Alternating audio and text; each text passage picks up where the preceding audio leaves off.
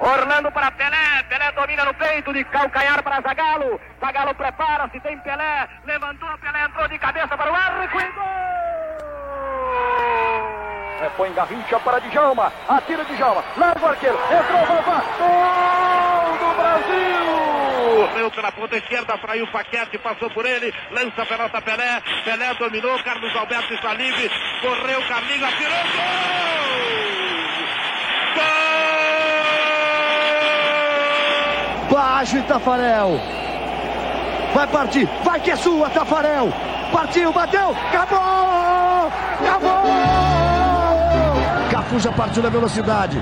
Ele cortou pro meio. Lá veio o Cleverson. Rivaldo saiu pro Ronaldinho. Pé direito, bateu. Gol! Brasil! 45 de acréscimo. Qual é, rapaziada? Seja muito bem-vindo, seja muito bem-vinda ao 45 de acréscimo. Estamos aqui ao vivo no YouTube, na Twitch. E se você não pôde estar aqui assistindo ao vivo, pode estar aí também ouvindo com um episódio do nosso podcast. Eu sou Hector Souza e estou aqui apresentando hoje porque Eduardo Costa inventou de tirar uma semana de folga justamente na Copa do Mundo, justamente quando a gente está aqui frenético em clima de Copa do Mundo. Beijo, Eduardo, caso você esteja nos ouvindo. Mas eu não estou aqui sozinho. Está aqui muitas pessoas para comentarem comigo, não só o Brasil e Suíça, como também toda essa rodada, dessa segunda rodada da fase de grupos da Copa do Catar. Vou começar apresentando quem é da casa, quem está aqui toda semana com a gente, Vitor Santos. Você é o homem, você cravou, você disse quinta-feira que você ia de Bruno Guimarães. Tite não te ouviu, foi de Fred, Bruno entrou e mudou o jogo. Diga aí como é estar certo no lugar de seu Agenor. Cara, é. Mas é aquela coisa, né? A gente vai cansar nessa Copa. A gente começou já nas convocações de palpitar em cima das opções de Tite, das escolhas dele. E aí, a, a, maioria dessas escolhas que a gente faz, ou pelo menos o público em geral faz, dá certo quando entra. E a gente fala, tá vendo, Tite? Mas eu acho que é, é um, muito normal isso acontecer. É, o que importa é os três pontos no final do jogo. Graças a Deus, a gente tem o melhor volante do mundo nesse momento. É, empolgou mesmo. Se é para empolgar, bora empolgar. E é, mais um bom jogo dos garotos. Mais um bom jogo dos garotos que entraram no segundo tempo, inclusive, principalmente eles. Vamos falar muito sobre isso aqui hoje, mas antes deixa eu apresentar o resto dessa mesa. Gabi está aqui com a gente, Gabi Ferreira esteve com a gente na live de prévia da Copa do Mundo. E aí, Gabi, suas expectativas lá da prévia estão sendo atendidas? Estão abaixo ou estão é, acima? Eu acho que foi muito bom quebrar a cara em algumas previsões que tivemos naquela live. E eu acho que foram muitas surpresas. Não tanto na questão do que a gente pode falar do Brasil, acho que cumpriu um pouco as nossas expectativas, mas eu acho que, especialmente nessa rodada, a gente teve uns jogos aí que eu com certeza quebrei muito minha cara. Vamos falar aí desses jogos mais para frente. E para fechar a mesa, tem um, um, cara aqui que, se você é ouvinte de longa data do 45, você vai reconhecer essa voz. Fabrício Santos, seja bem-vindo de volta. E Fabrício, jogo para você. Daniel Alves vai entrar em campo nessa Copa ou não?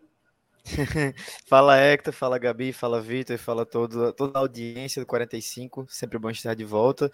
Cara, eu pensei que hoje isso ia acontecer, tá? Eu pensei ali num dado momento do segundo tempo que né, o time o time hoje ficou muito engessado, né? Essa é a verdade. A, as mudanças que o Tite tentou trazer aí para solucionar as lesões não funcionaram tão bem. E eu pensei, pensei ali que em um dado momento do, do segundo tempo o Daniel ia acabar entrando. Assim, talvez, eu não acho que isso vai acontecer, mas talvez a gente possa ver aí na última rodada, já que o Brasil está com a liderança encaminhada, o Daniel aparecendo, mas eu acho que não vai rolar. E se rolar, é capaz dele nem entrar de lateral. Não duvidaria nada dele entrar ali para jogar de meio campo. Antes da gente começar o debate a ver aqui, só deixar um, um aviso para os nossos queridos ouvintes e espectadores, caso esteja assistindo a live. Se tiver algum problema de conexão aí, não estranhem, porque está tendo uma chuva torrencial em todos os lugares das quatro pessoas aqui. Tem três cidades diferentes aqui, as três estão chovendo, então pode ser que no meio da live aconteça algum algum imprevisto aí da internet, mas a gente vai tocando. É, Rafael Soteiro já mandou aqui, Gabi perdeu hoje 500 conto no Pixbet. Rapaz. Rapaz. Em pleno 2022, vocês apostando em Copa do Mundo. Eu não fiz isso só porque, porque não tinha dinheiro na conta. Ainda bem. Tem mais que vem para o bem. A pobreza te salvou dessa vez. A pobreza te salvou de ficar pobre.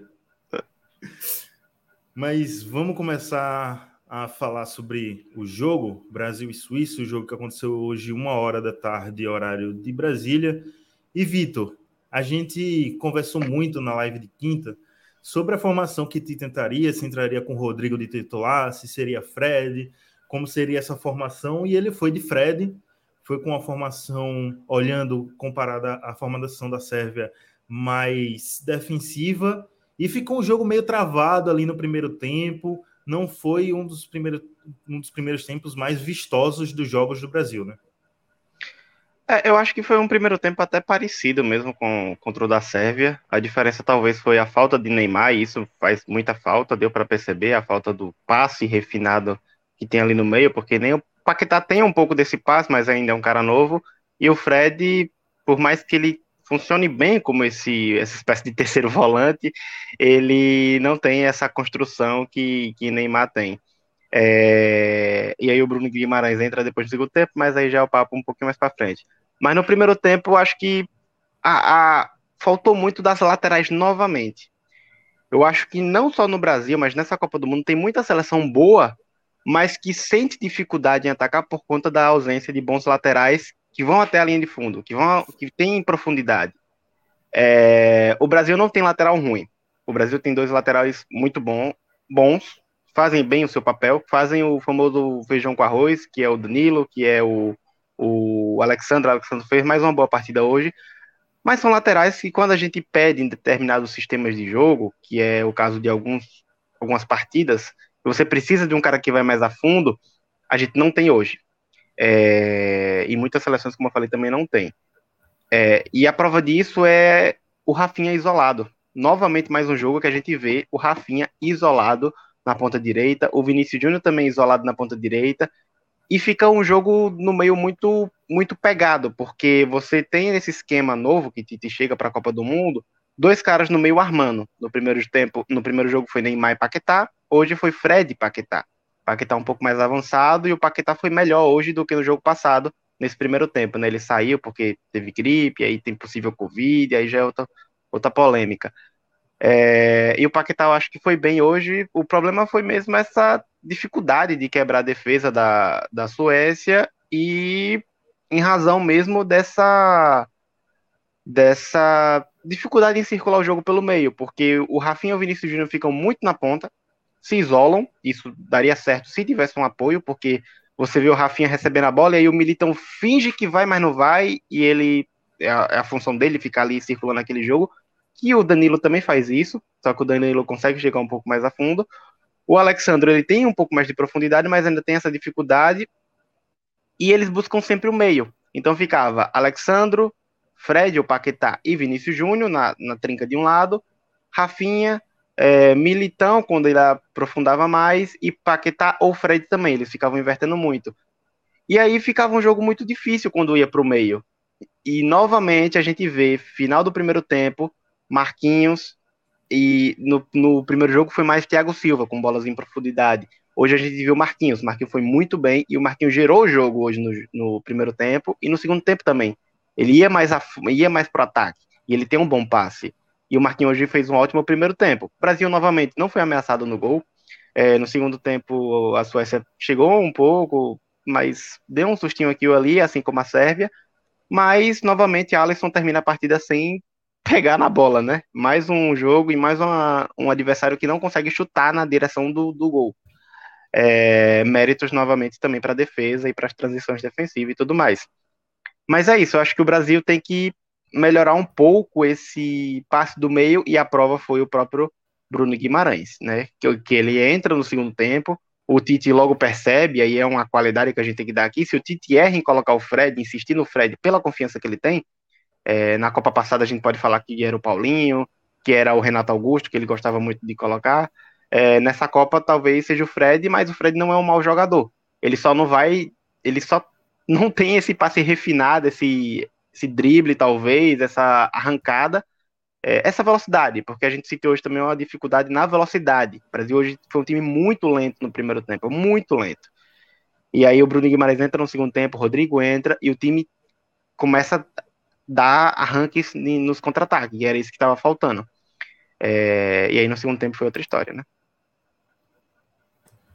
Fabrício, o Vitor falou aí do Rafinha que foi criticado, principalmente nas redes sociais, por não fazer um bom primeiro tempo, e já foi comentado sobre ele no primeiro jogo contra a Sérvia.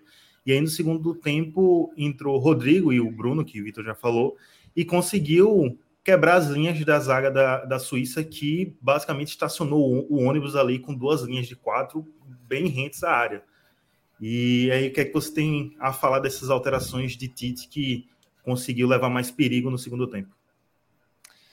Assim, é, sobre o Fred, né, que, que o Vitor destacou aí, eu acho que ele tá passando nessa Copa pelo caminho que todo mundo esperava que ele fosse passar, que era aquela coisa de que a gente sabia que não seria titular a Copa toda, porque haviam jogadores pedindo passagem que possuem mais qualidade técnica. O Fred realmente ele não é mau jogador, mas ele não é um craque. Ele, eu, eu torço para o Manchester United, então eu costumo dizer que o Fred é um excelente nota 7. Ele é um jogador regular, e ponto. E isso traz. É, isso é muito bom para um time ter um jogador como ele, porque durante um, um, prazo longo ele sempre vai te entregar uma constância que, que ajuda bastante, mas no elenco que tem, por exemplo, o Bruno Guimarães pedindo passagem, a gente sabia que em algum momento ele ia começar a perder essa vez. Então, essa, essa troca aí do Tite do Fred pelo Bruno Guimarães, por como estava a partida e também pelas características dos jogadores e pela qualidade, já era algo acho que todo mundo esperava que em algum momento fosse acontecer nessa Copa. É, eu acho interessante porque o Fred hoje ele fez, eu acho que muito do, do reflexo da partida abaixo dele foi justamente algo que vem acontecendo no Manchester United nessa temporada, que é quando ele tem mais responsabilidade de ter que criar né? Quando, quando a função dele não é só a combatividade, o ajudar ali na pressão, nos bots. Quando o Fred precisa ser mais acionado nessa parte ofensiva, ele realmente tende a, de, a, a, a deixar a desejar, porque ele tem um índice de, de, de, acerto de passe curto que não é tão agradável. Quando você vai olhar o lançamento, já é diferente. O Fred é um jogador que faz bons lançamentos, mas para acelerar esse jogo, eu acho que nem ele nem o Paquetá conseguiram. E daí que, que o Brasil ficou engessado. Sobre o Rafinha, eu gostei. Eu gostei do primeiro tempo do Rafinha em comparação ao primeiro tempo contra a Sérvia, que ele poderia contra a Sérvia ele poderia ter saído como grande nome daquela partida, né? Ele teve duas chances cara a cara com o goleiro, não soube aproveitar. É, hoje eu achei que sem ele ter o Danilo ali, que sim, o Danilo não tem como a ofensividade a sua principal característica, mas ele é lateral de ofício, né? O Militão a gente sabe que todos os momentos da carreira dele que ele precisou jogar de lateral foi por mais necessidade do time do que necessariamente alguma característica dele. Ele é um zagueiro excepcional, mas ele é um lateral que cumpre ali aquele papel dele. Então, quando ele precisa atacar, ele vai deixar a desejar. E o Rafinha, sem ter esse apoio, eu achei que ele conseguiu criar bons lances, né? Teve aquele lançamento para o Vini Júnior que quase saiu o gol no primeiro tempo. E ele fez algo para mim que tanto ele quanto o Anthony fazem com maestria, que é essa dedicação defensiva, né? São jogadores que realmente se dedicam muito, que vão de, um, de uma ponta a outra do campo participando com efetividade da marcação. E assim, em comparação ao jogo contra a Sérvia, eu acho que ele realmente fez uma partida melhor e não acho que ele vai perder uma vaga no time titular. Tem algumas pessoas aí falando que o Rodrigo está pedindo passagem, mas eu, particularmente, preferi, prefiro ver o Rodrigo ou atuando pela esquerda, ou atuando ali como falso 9, ou atuando realmente na função do Neymar, ali flutuando pelo meio. Eu acho que você colocar o Rodrigo na direita é limitar bastante o que ele pode oferecer ao time. Mas sobre o que o Tite conseguiu fazer, eu acho que foi um reflexo do jogo passado, né? Ele enxergou muito bem onde o time estava deixando a desejar e o que ele optou como mudança trouxe uma boa solução. Então, acho que até agora o, o, não só o trabalho dele vai se mostrando cada vez mais sólido e cada vez mais constante, como ele também vem mostrando extrema extrema noção do que ele pode fazer em cada parte do campo, tanto quando ele acerta quanto, quanto quando ele erra. E Gabi, Tite levou para a Copa uma extensa lista de atacantes, como nunca visto antes mas um dos melhores jogadores da seleção brasileira, que saiu o melhor jogador da seleção brasileira nessas duas partidas, foi Casemiro, que é um volante e foi quem decidiu o jogo hoje, né? Então, o que falar aí de, de Casemiro, que tá jogando uma bolaça, o veterano aí na equipe tá jogando muito. E também vou jogar para você, ainda falando sobre atacante, um clamor popular que é sobre Pedro entrando na vaga de Gabriel Jesus aí como substituto de Richardson. Eu sabia que você ia mandar essa de Pedro para mim. É... Assim, houve muitos clamores sobre ele, né? Eu, a gente percebia durante a partida no Twitter, até assim, sempre o pessoal falava: não, mas se fosse Pedro aí, Pedro decidir. Eu não sei, assim, eu acho que ele é um jogador muito interessante, mas ele é um jogador muito de momento. A, a, a convocação dele pega um momento que ele estava. Em um momento assim que a gente fala no hype. Ele estava indo muito bem no Flamengo, mas a, teve um teste ali naquele jogo amistoso também que ele de, entrou e, e conseguiu ir bem, mas eu não sei se ele entrando hoje a gente teria tido talvez uma melhora na seleção como teve. Eu acho que as mudanças que Tite fez foram pontuais, extremamente necessárias, mas tem o próximo jogo vindo aí. Eu acredito que talvez ele possa entrar. É um jogo que o Brasil já está classificado. Caso, por exemplo, no primeiro tempo o Brasil abra uma grande vantagem, uns 2 a 0 uns 3 a 0 eu acho super capaz disso acontecer. Ele entrar no próximo jogo e, e sei lá, e fazer a torcida do Flamengo ter um piripaque fazendo algum gol, eu acho que causaria um frenesi nos fãs de Pedro, é, o nosso queixudinho favorito. E sobre Casemiro, eu acho que ele é um dos, uma das peças principais do Brasil. É, tanto como jogador, tanto como ele como pessoa. Acho ele muito pontual em nas decisões. Eu, inclusive, acho ele posso estar muito aqui, desculpa, mundo, mas eu acho ele até talvez um capitão melhor que o Thiago Silva. Eu acho que ele conseguiria, não sei, eu acho a postura dele melhor. E assim, o que ele fez hoje em campo e o gol, acho que só refletiu isso mesmo. É, eu acho que foi assim para deixar claro mesmo a, a, a, qualidade dele. É um jogador maravilhoso. E assim, as piadinhas dele com o Casemiro Streamer foram o entretenimento da minha tarde. Eu preciso deixar isso claro. Mas assim, joga muito, com certeza. Eu não sei, eu não acabei não vendo, mas ele foi eleito o jogador da partida. Eu foi, não sim. vi. Foi, foi, muito merecido, porque eu acho que assim, teve Vini Júnior também jogou muito, ele teve chances perdidas, mas assim, ele também jogou uma partidaça. Acho que acaba a gente pensando, nossa, ele não fez o gol, mas não, ele jogou pra caramba hoje também. Tava muito marcado mas jogou muito também. Mas Casemiro, assim, foi incrível. Passando aqui pelos comentários rapidinho. Emerson, um salve diretamente de Rio Real, da Bahia, seus lindos. Beijo, Emerson e a família toda em Rio Real. Volta logo para participar das lives aqui do 45. E Henrique já manda aqui, na opinião de vocês, contra Camarões, é para rodar todo mundo ou só os jogadores-chave? Eu Bota acho... o elenco do VSR aí, Hector. Bem Não, isso. VSR meteu um Fabinho na zaga, Martinelli como titular, deixou Daniel Alves como titular, Fred e Bruno Guimarães junto, foi Casemiro no banco, foi para realmente para chamar atenção no, no Twitter. Mas eu acho que no segundo tempo o Tite pode rodar sim esse elenco. Sim. Pode entrar com, talvez com o time que entrou hoje, eu acho que ele não vai mais de Fred como titular, talvez coloque Bruno Guimarães, mas acho que as alterações que ele venha fazer, dependendo do resultado do jogo, podem ser diferentes. Sim. Porque lembrando que Brasil ainda briga pela primeira posição. E é importante ficar em primeiro porque ficar em segundo é risco de pegar Portugal, que apesar de não ser a melhor seleção dessa Copa, entre as Mas possíveis um peso, adversários. Né? entre as possíveis adversárias é perigosa. É, eu acho que é como a gente falou, assim, como eu estava até comentando, dependendo do resultado ali do primeiro tempo, se a gente vê que o, o jogo está sendo bem controlado, que o Brasil está tendo uma atuação muito superior, que tem uma vantagem de uma, um certos gols de diferença, dois, três gols, eu acredito que sim, ele pode fazer essas mudanças e trazer peças que ainda não entraram em campo. Acho isso muito capaz, mas é realmente dependendo de como o time vai entrar, porque a gente fala assim, ah, Camarões, mas Camarões joga um bolão também, assim, jogou bem hoje. É, então, assim, não dá pra gente subestimar a Copa do Mundo. É, sei lá, gente, tá rolando muita zebra. Então, assim, não dá pra gente chegar e já chegar chutando balde e foda-se, já passou, porque, querendo ou não, tem o primeiro lugar, tem aí a, a, a busca pelo primeiro lugar, que é importante no possível chaveamento de oitava, de, sei lá, até quartas, enfim. Eu acho que tudo depende de como o jogo vai estar sendo jogado.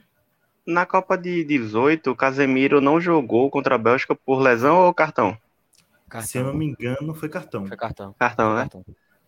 E aí ele sofre esse cartão no terceiro jogo da fase de grupo, né? Não. Não, contra o México. nas quartas, na, na, na, na, nas, oitavas. nas oitavas de final. Oitavas, foi. No jogo contra o México. É, independente disso, eu achei esse jogo importante para você também pensar nisso, né? Você evitar ali jogadores que você, você pode Exato. perder numa decisão das oitavas, seja por lesão, porque dá para perceber que tem muito jogador sofrendo com a parte física e sofrendo por essa gripe. E novamente citando a gripe porque essa gripe, né? Porque assim, porque afeta. Paquetá não merecia sair nesse jogo hoje, mas ele saiu por conta da limitação física mesmo da gripe. Então assim, quem só tem covid quem testa, né? Então tá tudo certo. Exatamente, é, Fabrício. É. Mas enquanto, vamos ver como é que tá a respiração desse pessoal pro jogo, porque se for o caso de precisar poupar alguns jogadores, vale a pena. Até para você poupar aí uma possível lesão, uma possível dificuldade mais para frente. E aí, oitavas, quartas é um piscar de olho. Você não pode perder esses caras. Não pode perder um Casemiro que vem decidindo jogos até agora.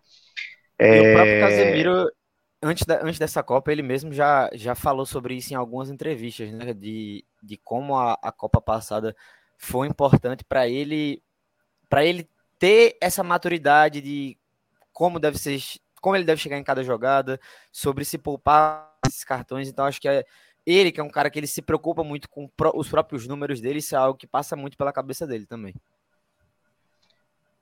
E, e... entrevista, é, rapidinho, Vitor, na entrevista ah. no final do jogo, o Thiago Silva deixou outros comentários sobre o jogo de hoje em relação da Sérvia, que também pode afetar no Camarões, que foi o horário. Eles jogaram uma da tarde aqui, que lá é sete da noite. Sim. É seis da tarde, sete da noite, são seis horas de diferença. E no outro eles jogaram aqui quatro horas, que já era lá para os nove da noite lá. É. Oito, nove da noite lá. E ele falou que o, o jogo de hoje foi mais quente, falando climaticamente mesmo.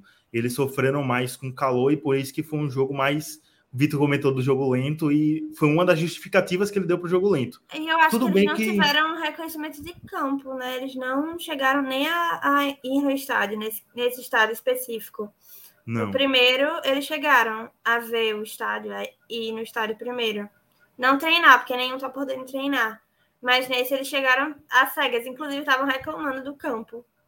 Logo Sim. ao entrar, não foi? Muita reclamação no gramado hoje. E assim, não que Thiago Silva seja a melhor pessoa dando entrevista, que eu acho que ele desliza em, em algumas respostas, mas acho isso interessante também, porque é o que muita gente tem falado também dos jogos das sete da manhã, que são uma da tarde lá, que são muito quentes e por isso que são jogos que são tecnicamente inferiores, porque a galera cansa logo. Então tem, tem isso daí também para ficar de olho, né? No desgaste físico. É, é, tem toda uma questão essa Copa, né? Fabrício falou, teve, tem isso também que a gente pensou da questão da gripe, que eu não me recordo agora qual foi a seleção, mas tinha sete jogadores com os mesmos sintomas. Era mal-estar, febre, é, alguma coisa nesse tipo. E eles falando uma virose por conta do clima, mas a gente sabe que ainda tá rolando Covid, né?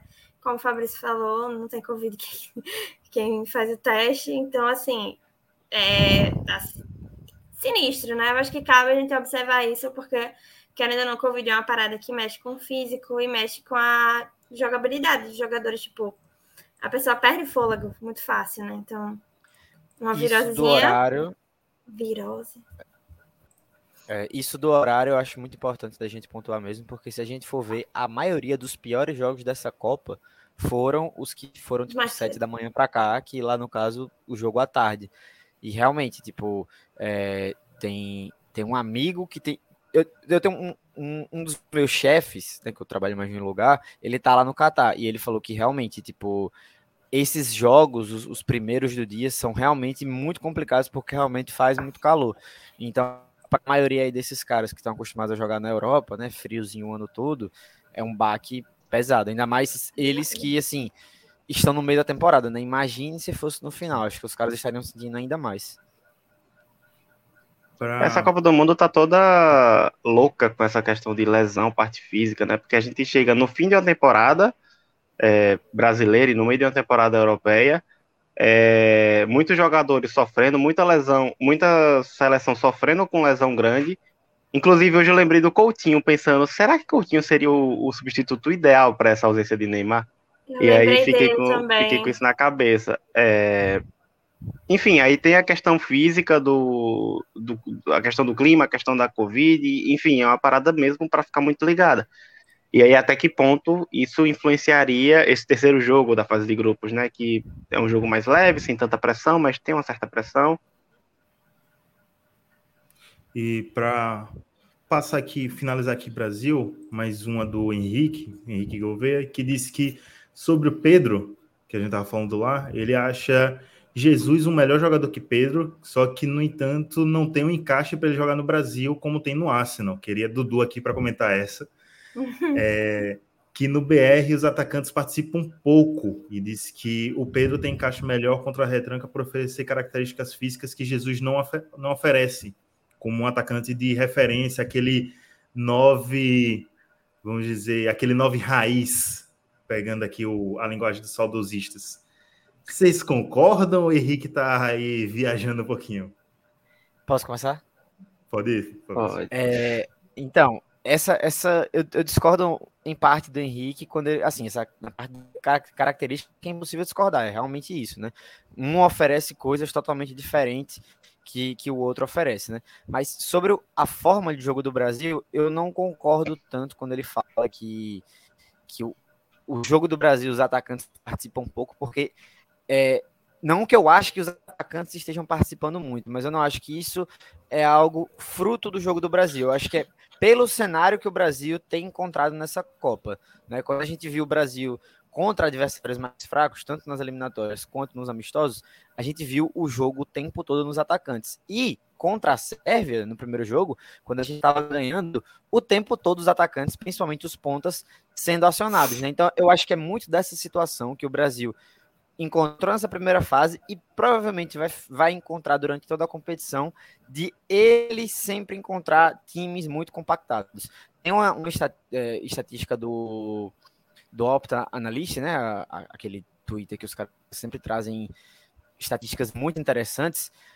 Hoje, os jogadores que mais se envolveram em, em sequências de ataque na partida, na partida, o top 5 foi Vinícius Júnior, Casemiro, Marquinhos, Ed Militão e Thiago Silva. Aí em sexto vem Rodrigo e só em sétimo algum jogador da Suíça, que foi o Bril Sou, né, que é o meio campista. Então assim, para você ver, seis jogadores na frente do, do, do, do, camisa 10, do cara, não do camisa 10, mas do, do armador da Suíça. Então a Suíça, realmente, o empate era o que interessava para eles e o Brasil dentro do seu top 3, tendo um volante e um zagueiro, além do Vinícius Júnior, né, que sem o Neymar em campo, se torna o principal referencial técnico. Então, como o Brasil precisou estar o tempo todo atacando com a Suíça dentro inteiramente do campo dela de defesa, e o Brasil tendo que afunilar os caras e essa bola passando o tempo todo pelo Marquinhos, pelo Thiago Silva, pelo Casemiro, pelo Militão, porque os caras precisavam ficar jogando a bola para lá e para cá, para lá e para cá, para tentar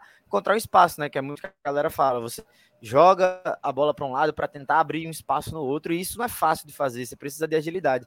E foi justamente nessa falta de agilidade que o Brasil sofreu para conseguir criar hoje. Então, eu não sei se é muito do estilo de jogo do Brasil. Eu acho que o jogo do Brasil, ele na verdade tem muita participação dos atacantes, mas quando você enfrenta um adversário que se retrai todo na sua defesa, não tem como você ter essa aproximação, essa participação ativa dos atacantes o tempo todo, que, por exemplo, beneficiaria sim o Gabriel Jesus, porque realmente você tem que trabalhar com pouco espaço e é, vem mais da, da inventividade e da agilidade do que necessariamente todo mundo ali participando.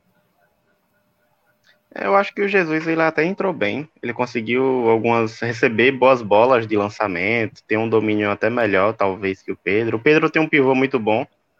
É, mas o, é difícil falar, até porque a gente tem uma visão muito limitada de Pedro na seleção, né? Com esse elenco. A gente teve um jogo dele. Exato. Então seria um tiro no escuro mesmo. O cara pode arrebentar ou pode dar, não encaixar. Mas eu acho que em um determinado momento ele daria certo, só que ficaria a dúvida, vai tirar quem? Porque Vinícius Júnior estava muito bem, Anthony entrou muito, muito bem, Rodrigo estava gerando o jogo, é, não dava para tirar um meio-campista como Casemiro ou Bruno Guimarães, e aí fica essa dúvida com o Jesus.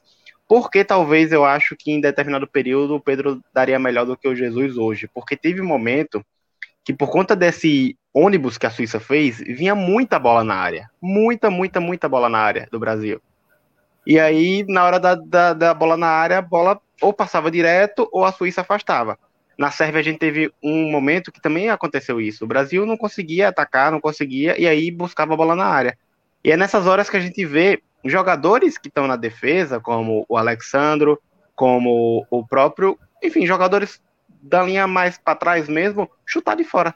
A gente teve no primeiro tempo, no primeiro jogo, o chutaço do Alexandre que ele acerta a trave. A gente teve nesse jogo muitos chutes de longe também.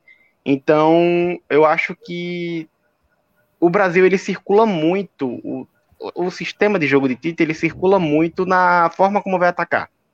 Ele tenta no toque de um lado para o outro e aí tenta achar o passe. No primeiro tempo ele tentou muito lançamento para os pontas e aí os pontas ficavam sozinhos, não, não conseguia ganhar no um, no um contra um. É, teve um momento do muito cruzamento para a área. É, enfim, e nessa variação pode ser que em algum momento o Pedro se saia melhor do que o Gabriel Jesus, mas fica difícil arriscar assim, esse chute por conta mesmo da falta de, de de rodagem de Pedro no elenco, mas ele tem, acho que ele tem capacidade sim. Esse jogo contra o Camarões eu acho uma boa alternativa de você colocar o, o Pedro, sim. porque acho que contra, de, contra o Camarões, o Camarões deve partir para cima do Brasil. E aí nessas horas o, o Pedro ele tem um bom pivô, ele consegue pegar um ataque ali girar, e ele também tem um bom passe. Né? Mas não adianta você ter um centroavante na área e errar tanto cruzamento como o Brasil errou hoje, porque os cruzamentos que eles deram, que passava por cima de todo mundo e ia para a linha de fundo, foi brincadeira. Sim. Foi brincadeira. Terminando. Eu acho que acho que não, tem algumas coisas. Eu acho que tem algumas coisas para te sentar e melhorar. É, é, eu acho que foi uma atuação boa é, que poderia ser melhor, mas que tem alguns pontos que é, o Brasil ainda pode melhorar, como isso que você acabou de comentar, por exemplo. Acho que. Acho que Foi também uma é partida de muito teste devido às duas, às duas lesões, né? Sim, Ele estava tentando saber como lidar com isso. É que eu posso é... só trazer algumas estatísticas curiosas do Brasil antes da gente acabar o assunto Brasil? Diga aí, para finalizar, Brasil, manda aí. para finalizar, é, novamente do, do Opta, né? O Brasil se tornou apenas a, o segundo país a não tomar nenhum chute a gol em seus primeiros jogos de Copa do Mundo desde 1998, quando a França também, nos dois primeiros jogos dela, ela não tinha sofrido nenhum, nenhum chute a gol. Né? Antes de 98, Sabe, só tinha Não me traga estatísticas que me façam acreditar com tanta força no mas, mas é, mas é porque, porque isso, isso para mim é o, a representatividade do que Tito conseguiu. Né? Tite ele tem 78 jogos na frente da seleção. São, nesses 78 jogos são 56 vitórias ou são, ou são 58, agora o número me fugiu, mas desses 78, de certeza, são 54 partidas sem sofrer gols. E nos dois primeiros jogos dessa Copa, o Brasil não sofreu nenhum chute a gol, uma estatística que só aconteceu em 98 e 66. Então, assim, é sensacional, né? E também uma outra interessante é que o Brasil se tornou o primeiro sete partidas consecutivas em Copas do Mundo sem perder na fase de grupos além de também ter conseguido vencer pela primeira vez a Suíça na Copa do Mundo. Então, ficam aí Eu as acho, curiosidades Fabrício, sobre essa vitória. Só para concluir com as suas estatísticas, que foi a única seleção que não levou gol. nessa fase de grupos. É Nessa Copa? pra- Eu vou conferir É. isso agora pra você. Eu tenho quase certeza. agora. A Polônia não sofreu também, não. Polônia não sofreu A gol. ainda. Polônia, né? Polônia não sofreu Então. Marrocos, Marrocos É, também só- não. Só Brasil e Polônia. Só E Uruguai. é. Marrocos. Uruguai não, Uruguai tava. Sim, pô. O- Uruguai também. Uruguai não, é, foi- Sofreu peraí. duas vezes. Uruguai sofreu os Uruguai, dois gols hoje. infelizmente. Então aí a checagem de dados diz que é Brasil Po- e Polônia e Marrocos, né, Vitor? Isso, Isso. isso. Marrocos. Então, se alguém tiver outra informação, joga aqui nos comentários, porque foi checagem de, da- de dados ao vivo. Concordo E quem não aí fez gol ainda nessa Copa-. Protesto. E quem não fez gol ainda nessa Copa foi Uruguai, México E E os Tunísia. donos e da casa. Tunísia. Os donos da casa fizeram. Fez- Fiz, é, fez Ah, um, é verdade, o Catar fez um. o Catar fez México, um. Tunísia e Uruguai. Verdade. Para não passar aqui batido no outro jogo do Copa do Brasil, Serve Camarões foi o jogo de 7 horas da manhã de hoje. Foi um jogo bastante agitado, de seis gols, duas, duas viradas não, uma virada e um empate, né? O Camarões começou bem o jogo, abriu o placar. Nos três minutos finais de jogo, a Sérvia virou 2 a 1 No início do segundo Sinistro. tempo, co- cometeu 3 a 1 todo, todo mundo pensou que Camarões estava morto com esse placar ia ser eliminado da Copa do Mundo. E aí entrou um cara que poucas pessoas tinham ouvido falar, Abubacar, e simplesmente despirocou o jogo, fez o jogo virar de ponta cabeça e colocou um 3 a 3 dando uma sobrevida para Camarões. O problema é que Camarões enfrenta aí na última rodada um inspirado Brasil. Brasil e Camarões, assim como Sérvia e Suíça, se enfrentam na sexta-feira, dia 2 de dezembro, às 16 horas, no horário de Brasília, resolvendo aí a vida do grupo G da Copa do Mundo. Brasil já está classificado nesse grupo, de resto, todo mundo aí tem chance, alguns fazendo contas matemáticas, os outros não. Vamos agora para o grupo A, vamos passar rapidamente de grupo e grupo aqui. O grupo A que teve nessa rodada Catar e Senegal, e Equador e Holanda, Sim. que Catar, Vitor, os donos da casa já caíram fora, né? Já foram de base. Foram de base. Só tinha acontecido dos, do país sede ser eliminado na fase de grupos em 2010 com a África do Sul. E nunca que um país sede tenha perdido seus dois primeiros jogos. É, fica aí a tradição do Catar nesse esporte com bola. É, mas eu acho assim que, que na partida contra o Senegal teve um momento que talvez os, o, como diz Diogo Defantes, os catarinenses, eles poderiam sonhar um pouco com a vitória, porque o. Senegal oscilou muito no jogo. É, ainda mostra a falta do Mané em determinadas situações ofensivas. É, o Colibali deu uma. Foi um pouco. oscilou nesse jogo, mas depois conseguiu ampliar o placar, conseguiu garantir os três pontos, e aí vai para um confronto importantíssimo e muito grande contra o Equador. E eu acho que o Equador larga na frente nesse primeiro momento. Acho que o Equador tem uma regularidade melhor nessa, nesse começo de Copa. É, e vai ser um confron- confronto interessante. Vai ser um confronto muito interessante. O Equador que conseguiu segurar a Holanda, mas a Holanda tá, tá dependendo de dois jogadores, né? Depende do De Jong e depende de Gakpo. É, tá, tá complicado. E o goleiro novamente fez uma boa partida, o goleiro da Holanda.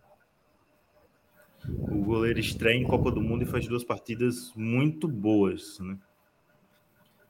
Alguém a comentar nesse grupo A que tem Equador e Senegal se enfrentando, assim como Holanda e Catar, amanhã, às 12 horas da manhã, porque os jogos de 7 da manhã acabaram. Não tem mais jogo 7 da manhã nessa Copa do Mundo. Triste. É, É, não, assim, só- eu não entendi, só queria deixar aqui é, que eu não entendi o motivo da Globo passar o jogo do Catar tendo um jogo né, no mesmo horário. Porque o já está eliminado. Eu, eu, eu acharia melhor ver o, o jogo que vai passar na TV fechada, que é o jogo do Equador, Equador e e Senegal. Senegal. Acredito que vai ser bem legal, bem mais legal, bem mais interessante, e não Holanda e Catar. Não entendi essa da Globo. Fica aí a minha revolta contra quem decidiu isso. Fabrício, ia comentar? É, não, eu, eu só fica realmente, por enquanto, a decepção com a seleção do Senegal, né? Assim, deu para ver que sentiram bastante a, a, ausência do Mané aí desde o início da Copa. Não, na minha visão, não mereciam ter perdido ali na, na estreia para a Holanda, mas é aquela coisa, em 2018 foi um parecido. A Senegal foi eliminada com essa sensação de, ah, não merecia, mas até quando isso vai se estender? Eles precisam, creio eu, colher frutos para além da, da Copa Africana de Nações, que já foi um título sensacional. Mas amanhã, talvez o Ener Valencia, né, que é o artilheiro da Copa aí com três gols marcados, Sim. talvez ele não jogue, né? Ele tá com a torção aí no joelho. Então, se ele não jogar, aí eu já acho que a que Senegal vem mais forte do que, do, do que os equatorianos, mas num cenário onde o Equador esteja 100%, eu acho que é realmente o Equador. Bem lembrado que Ener Valência saiu no, no jogo Sim. dessa semana. Ele saiu dos dois jogos, né? É, porque no caso, nesse jogo ele saiu sentindo, né? No primeiro jogo, eu acho que foi mais cansaço mesmo. Indo pro grupo B, que é o grupo das guerras, tivemos, Eita! tivemos a, para alguns, incrível vitória de Irã em cima de País de Gales por 2 a 0 e o chatíssimo Inglaterra 0, Estados Unidos 0. E aí, Horrível. Gabi, a gente chega no, na terceira rodada com os encontros geopolíticos, né?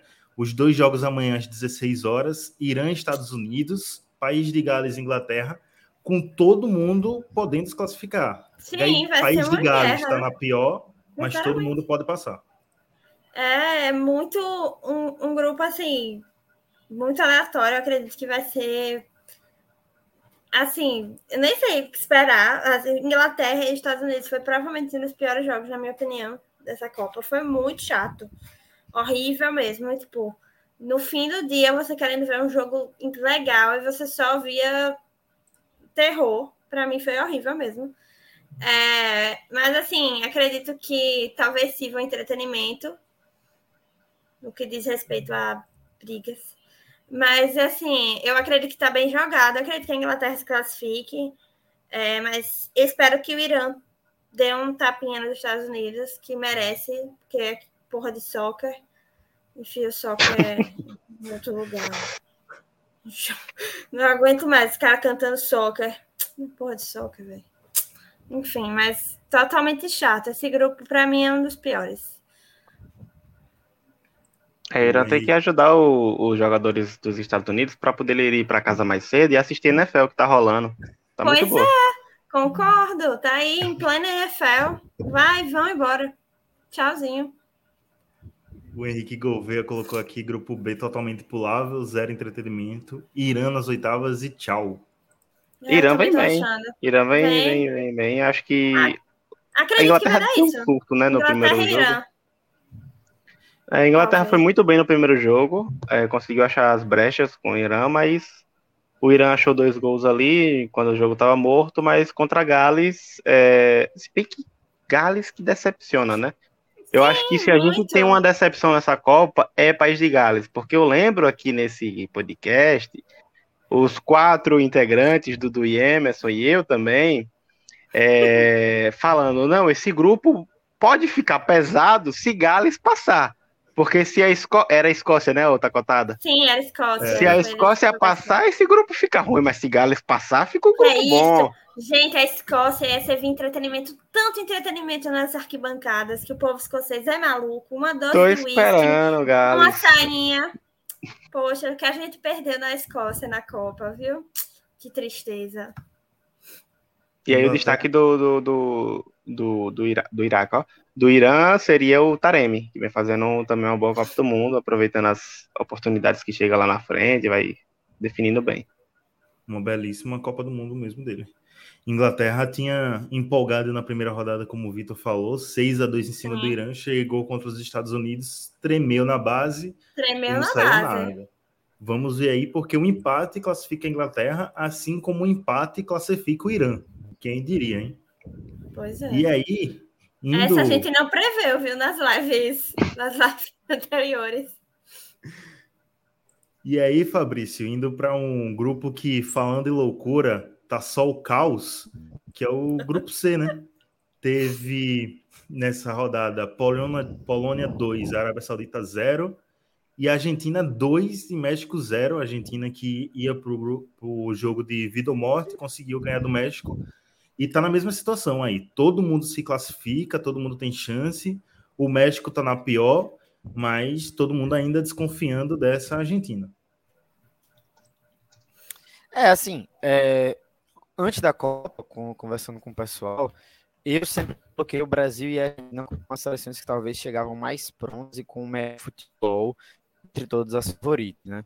Mas, é, com a ressalva de que a Argentina talvez estivesse um degrau abaixo ali do Brasil, justamente pelo que a gente está vendo na Copa. Não é um time que sobra, né? não é um time que, que vai vencer partidas e você não vai ter dúvidas nenhuma sobre, sobre a equipe. Né? É, é um time que, vez ou outra, goleou nas eliminatórias, é bem verdade, mas constantemente foi isso que a gente viu até aqui. Né? Um time que, na verdade, a gente não, não pensou nisso, né? Foi quase 40 jogos aí de invencibilidade, mas tiveram muitos jogos onde foi essa questão de ter essa limitação né? Mas na Copa, eu acho que foi mais uma questão mental. Acho que não foi um, uma coisa, ah, o time é mal treinado, ah, os jogadores são ruins.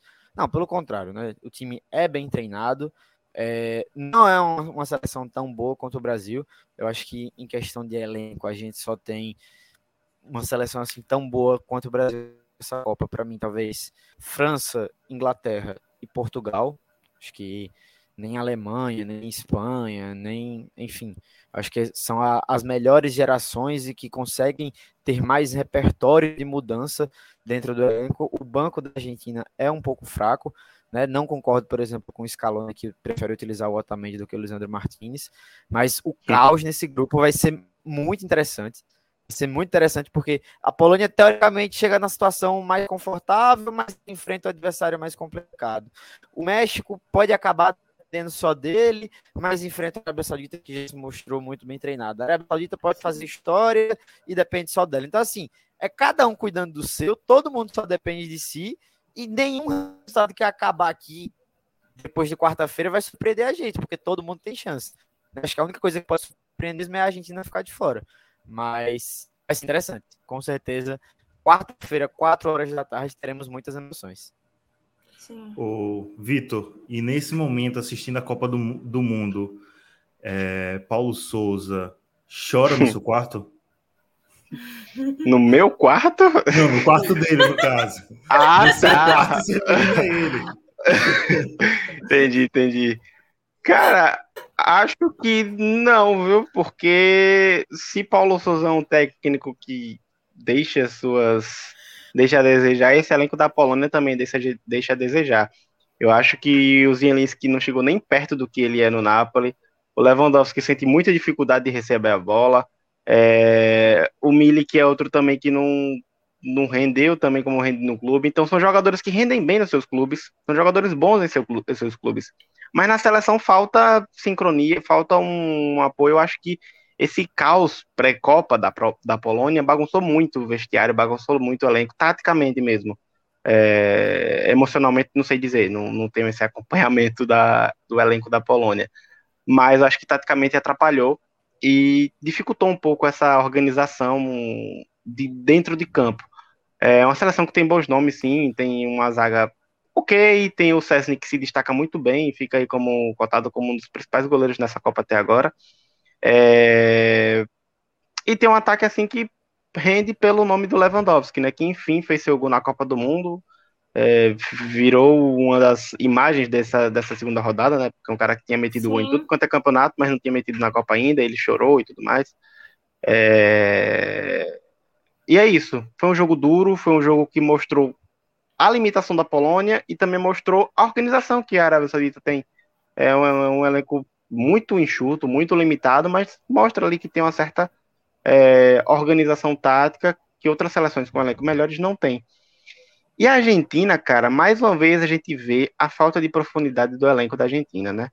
Porque se a gente vê em algumas seleções substituições acontecendo, trocas de é, jogadores, a gente vê na Argentina essa falta de profundidade, essa falta de, de um elenco mais que dê para circular e dê para manter um ritmo assim, interessante. Sim.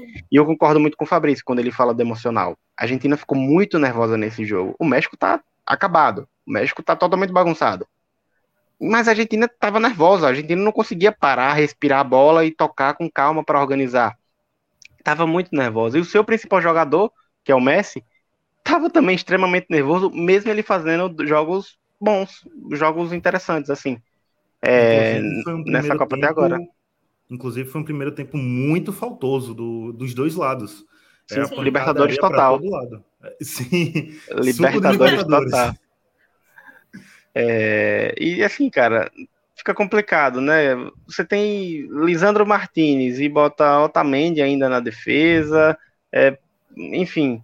E, e tem muito cara bom, jovem. Talvez esse cara jovem esteja pedindo passagem, porque, novamente, o Enzo entrou, o Álvares entrou e o time melhorou. Sim. Acho que melhora muito essa questão dos jovens também. O próprio Palácios também entrou, melhorou. É... E eu acho que nessa partida o melhor jogador da Argentina foi o Di Maria. Acho que ele foi o que mais conseguiu ter o emocional um pouco controlado, ter um maior controle de bola. E quando ele saiu, até achei estranho, mas questão física, não sei como é que tá. Mas eu acho que ele foi o melhor jogador dessa partida, mesmo o Messi, enfim, decidindo aí mais uma vez com, com gol e tudo mais. Acho que Di Maria fez um ótimo jogo e acho que para o México é fim da linha. O time do México está muito bagunçado. É, a Arábia Saudita, se fizer uma forcinha, consegue, consegue passar. É, tranquilamente, não porque é a Copa do Mundo, mas se fizer uma forcinha, consegue passar. E aí a Argentina novamente deve é, garantir o favoritismo para cima da Polônia por si o emocional ficar mais tranquilo e acho que vai estar. Tá. Acho que faltava só essa vitória mesmo. O primeiro jogo foi um baque muito grande para eles. Com certeza. Passando rapidamente por jogo, pelos jogos deste grupo, do grupo C, que vão acontecer quarta-feira, quatro da tarde, tendo Polônia e Argentina, Arábia Saudita e México. A Arábia Saudita tendo uma boa chance de passar e Polônia e Argentina basicamente brigando entre si para ver Sim. quem vai passar e quem vai ser o líder do, do grupo que pode garantir um bom adversário aí, dependendo da chave, dependendo não, né? Um bom adversário que vai ficar em segundo lugar aí no grupo D, porque, Gabi, a França já garantiu a sua classificação, né?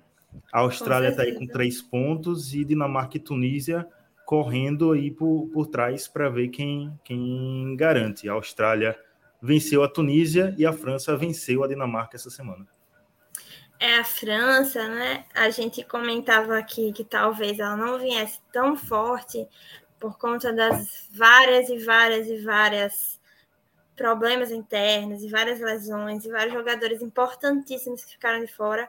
Mas aí a França chega e faz cada jogaço. E esse último jogo, Mbappé sensacional em campo.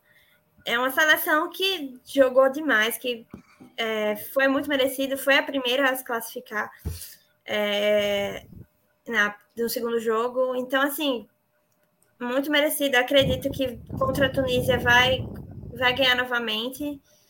É, eu acho que realmente a briga vai ser entre a Austrália e a Dinamarca aí, para a gente ver quem, quem fica em segundo, mas a, a França realmente assim, não surpreende, mas é, mesmo com tanto jogador importante que a gente falaria, putz, é esse aqui faz falta, a, o time consegue se organizar e consegue fazer um jogo bonito de assistir. Uma... Funciona muito bem, é impressionante. Com tanta gente incrível de fora, o time ainda é um time muito forte. É, eu acho assim. O que eu estava apostando antes da Copa na Argentina, eu percebi que talvez eu tenha que jogar minhas fichas na França, porque o time está muito centrado, e mesmo com todos os problemas internos e, e de ego, e enfim, tudo que rola lá, Mbappé aí correndo o risco de tomar advertência, correndo risco não, vai tomar advertência da FIFA por não querer falar, né, não querer dar entrevista, enfim, eu acredito que é, é só mesmo ver o favoritismo da França se concretizar na próxima rodada. Ô Fabrício, fica difícil falar que a França tá jogando um futebol espetacular com os adversários que estão nesse grupo, né? É, tem isso também, né? Porque não foram adversários que deram muito perigo para a França até então, apesar da Austrália ter dado um susto logo no primeiro jogo, né? É, assim, se a gente for pegar pelo retrospecto recente da França, para eles eles até em vantagem, né? Porque antes da Copa do Mundo eles tinham perdido para a própria Dinamarca por 2 a 0 na Liga Sim. das Nações, perderam para a Croácia, perderam para a Áustria, per, é, perderam para a própria Dinamarca na verdade duas vezes, né? Então assim, eles estavam passando por muitas dificuldades contra times inferiores. É, o que é que eu destaco dessa França? Interessante como o Mbappé continua funcionando independente de qualquer coisa, né? Eu E decisivo, né? que ele é, então, acho que porque ele realmente é um cara de Copa do Mundo e dificilmente o Mbappé não vai acabar a carreira dele sendo o maior de, de Copas, porque assim, acho que só se houver um desastre a seleção da França se tornar horrorosa do dia para a noite e o próprio Mbappé se tornar horroroso, porque realmente, com a idade que ele tem, 23 anos, já tem 7 gols em Copas, é muita coisa. né? A gente pega o Cristiano aí, que hoje comemorou o gol, mas o gol não foi dele, tem oito gols em Copas. né? Então, assim, é uma diferença discrepante, claro, passaram por contextos diferentes, mas eu faço a ressalva. A França melhorou, melhorou, mas continua tomando gol. Né? Isso não mudou. Continua tomando gol e um outro detalhe, continua dependendo muito de fazer gol de bola cruzada. Então, pô, o que eles fizeram até aqui não foi nada além da obrigação deles, né? Conseguiram vencer a Dinamarca, que é o time mais forte do grupo, golearam a Austrália, que é um time fraco, e agora vão ter que, na quarta-feira, eles vão ter que, que golear a Tunísia de novo, porque é a obrigação desse time. Esse time tem muito talento, mesmo com sete desfalques, e eu quero esperar mais dessa França. Eu quero ver como eles vão reagir, por exemplo, a um oitavas de final, porque é um time bom, é um time talentoso, mas que, assim como na Copa passada, faz novamente uma fase de grupos modesta. E eu acho que foi assim que a França ganhou aquela Copa, né? Ganhou de uma forma modesta, jogando da sua maneira, conseguiu ser a mais regular e é isso que precisa ser na Copa. Você não precisa encantar, você precisa ganhar. É, eu acho que outro cara que, mesmo com. Perdão, Hector, só para rapidinho. Pode ir, pode ir. É, um outro ponto positivo é que mesmo com os desfalques, outro cara que estava desfalcado por lesão e por ir mal era o Dembélé e agora ele vai bem. Ele não está fazendo também um incrível Copa do Mundo, mas ele está ali cumprindo bem o seu papel de titular, está fazendo é, jogadas interessantes, está dando mobilidade àquele meio campo e vai vai ajudando esse time no momento que tem tantas tanta gente no departamento médico, né? E aí o Dembélé que passa anos no departamento médico, dessa vez está dando certo e está segurando aí a titularidade. Eu ia dizer que se a Argentina vacila e passa em segundo, podemos ter uma Argentina e França logo aí nas oitavas, que seria um confronto interessantíssimo, reprise de 2018.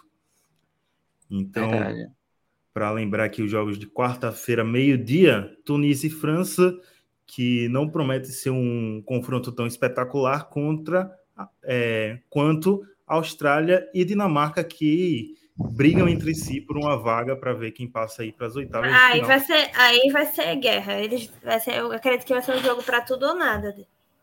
Pelo que a Dinamarca jogo- fez até aqui, vocês acham que seria absurdo a Austrália passar? Não. Não, O pior é que não. não me achando a Dinamarca surpreenderia. bem fraca. Outra, outra decepção junto de País de Gales, né? A gente achava aí que tinha umas peças que iam conseguir. dar É, uma a gente aqui falando pra- na, a gente aqui falando Dinamáquina. Que, que surto Essa- coletivo. Essa máquina quebrou e A nenhum máquina- mecânico foi consertar a- ainda. As engrenagens vieram com defeito. E, Vitor, coladinho do grupo D, temos o grupo E. De Espanha, grupo da Costa loucura. Rica, Alemanha e Japão. Ale- Japão que perdeu da Costa Rica e perdeu sua chance de já se classificar para as oitavas. E a Alemanha, que saiu perdendo contra a Espanha e com um gol de Fulkrug, conseguiu, conseguiu aí dar uma sobrevida e ir para a última rodada ainda sonhando. Cara, é, que decepção dos otaku, viu? Que decepção.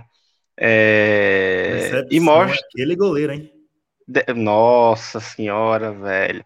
Mas assim, isso mostra muitas coisas, né? Mostra que a forma como essa Copa do Mundo tem oscilado, né? O, o nível da, das próprias seleções. O Japão vence a Alemanha, é, mesmo na bagaceira, que foi aquele jogo, mas consegue vencer e faz um jogo tão apático contra a Costa Rica que no papel acaba sendo uma das seleções mais fracas dessa Copa do Mundo.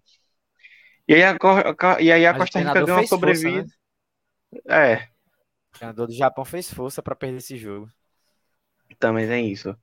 É, mas aí, certamente, última rodada, Costa Rica deve certamente perder, porque não é possível. Não é possível. É, é... Vai que! Vai é, que! Eu, eu, Gabriela, não apostaria. Sinceramente. É, e aí a Espanha deve descer o cacete mais uma vez e, e garantir é, o primeiro lugar no grupo, esse grupo que vai definir o possível confronto de quarto de final do Brasil, caso o Brasil passe.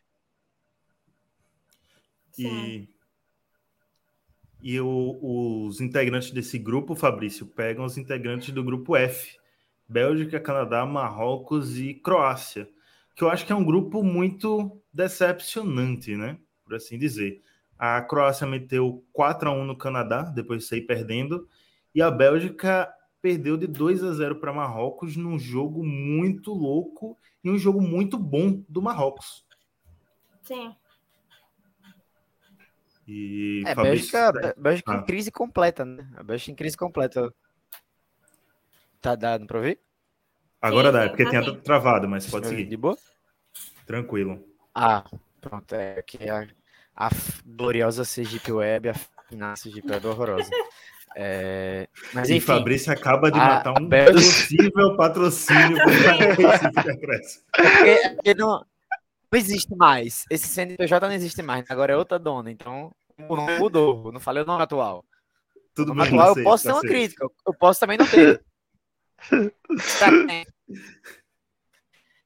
mas é bizarra a crise que passa a Bélgica, porque né, as notícias que, que se dão é que De Bruyne e Courtois não se falam há muito tempo por pessoais, e segundo alguns tabloides é porque houve aí o, o Courtois teria ficado com a ex do De Bruyne, e aí Hazard e Troçar também não se falam, e no último, último jogo Hazard, De Bruyne e Vertonghen teriam brigado entre si e Lukaku teve que separar. Então, assim, se for confirmado todas essas fofocas, né, a situação que a Bélgica passa, além de ser muito complicada nessa questão dos bastidores, tem essa parte, a parte técnica, né?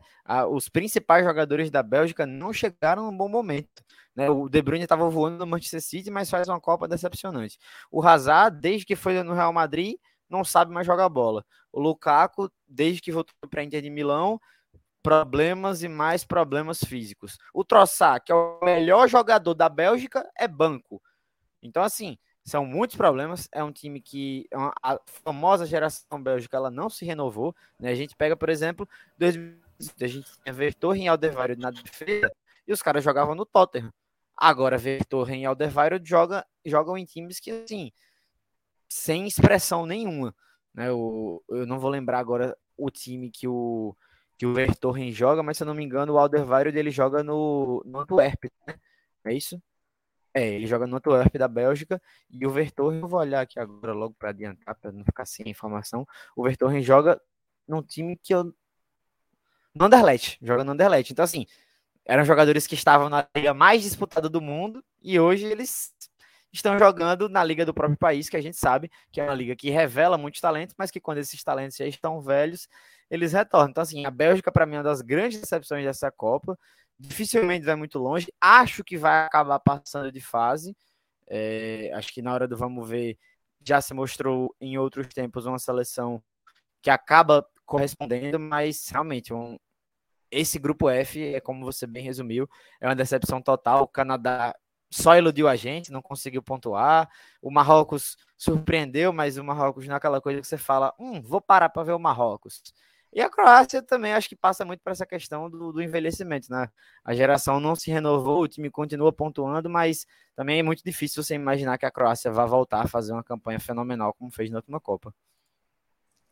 Fabrício falou aí das intrigas internas do, da Bélgica e tivemos comentários polêmicos é, em entrevistas né, de dois jogadores. É, De Bruyne, na primeira rodada, falou que a Bélgica não tinha chance de ser campeão, de se vencer a Copa, porque eram muito velhos. A essa geração já passou, a melhor chance tinha sido 2018. E nessa rodada foi a, a vez de Vertogen dizer que não conseguem, não conseguiram derrotar Marrocos e não conseguem é, vencer porque estão atacando mal, porque os, o ataque é muito velho também. Então aí o ataque fala que a defesa é velha, a defesa diz que o ataque é velho, e a gente. Ou seja, o time inteiro é velho. A gente entra aqui na problemática que o Henrique trouxe pra gente. E aí? O problema da Bélgica está no ataque envelhecido ou na defesa envelhecida? O e problema deve ser o INSS, o INSS da Bélgica, que deve, deve pagar mal, e eles querem ficar mais tempo jogando, porque só isso explica. Porque tá todo mundo velho. E assim, tá nível página de fofoca, essas intrigas aí entre os caras é, um xingando o outro, aí hoje você descobre que tem um jogador que não fala com o outro há anos dentro do time.